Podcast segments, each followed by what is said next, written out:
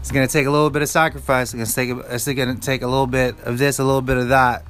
I actually came in uh, the other day on my day off because I had to do some paperwork for this person because we apparently we're just losing dishwashers. Ah, uh, I, I just want to tell you about this guy real quick. So, real fast before I do, word from our sponsors. Okay, we're back. So, I hired a dishwasher, right?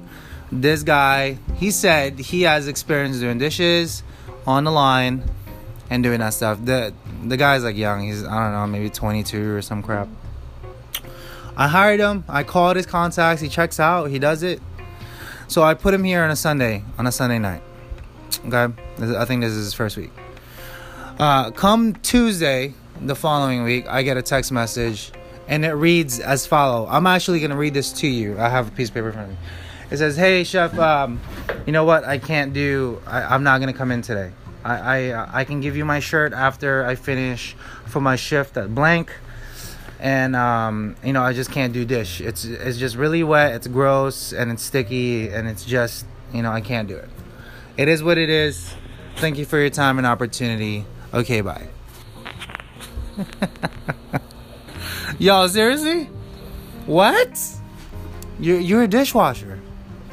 I, I told you this to begin with, and he was complaining about how he wasn't getting paid enough over there at the other company that he works for because he does all of this stuff.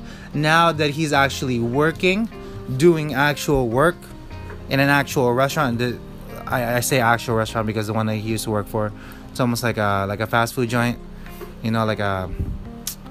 I, I don't want to say the company, but let's just pretend that it's a fast food joint and they have like three or four people doing uh, the same work and only getting paid minimum wage. Okay, over here I pay a premium. You're we're talking about like four or five bucks more on the minimum wage because I know how much the amount of work that goes through it.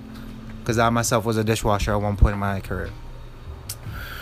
So now, what do you say, right? So now I'm, I'm I'm scrambling, trying to find coverage, and I did. So thankfully we were we were all okay in that facet, but uh, how do you then how do you how do you then thin out the herd for the people that you want in your business to make sure they're doing the same work and they're happy and you're as upfront with them as possible? But at the same time ladies and gentlemen you need to understand you will never win. You can't you can't always win. And you need to have that mindset okay? But you still need to give people the chance to prove themselves and what their criteria is. So that's it. I just wanted to share that with you. I had my dishwasher work here for one day and then quit before his next shift. Three hours before his next shift. Yeah. That's what we're going with.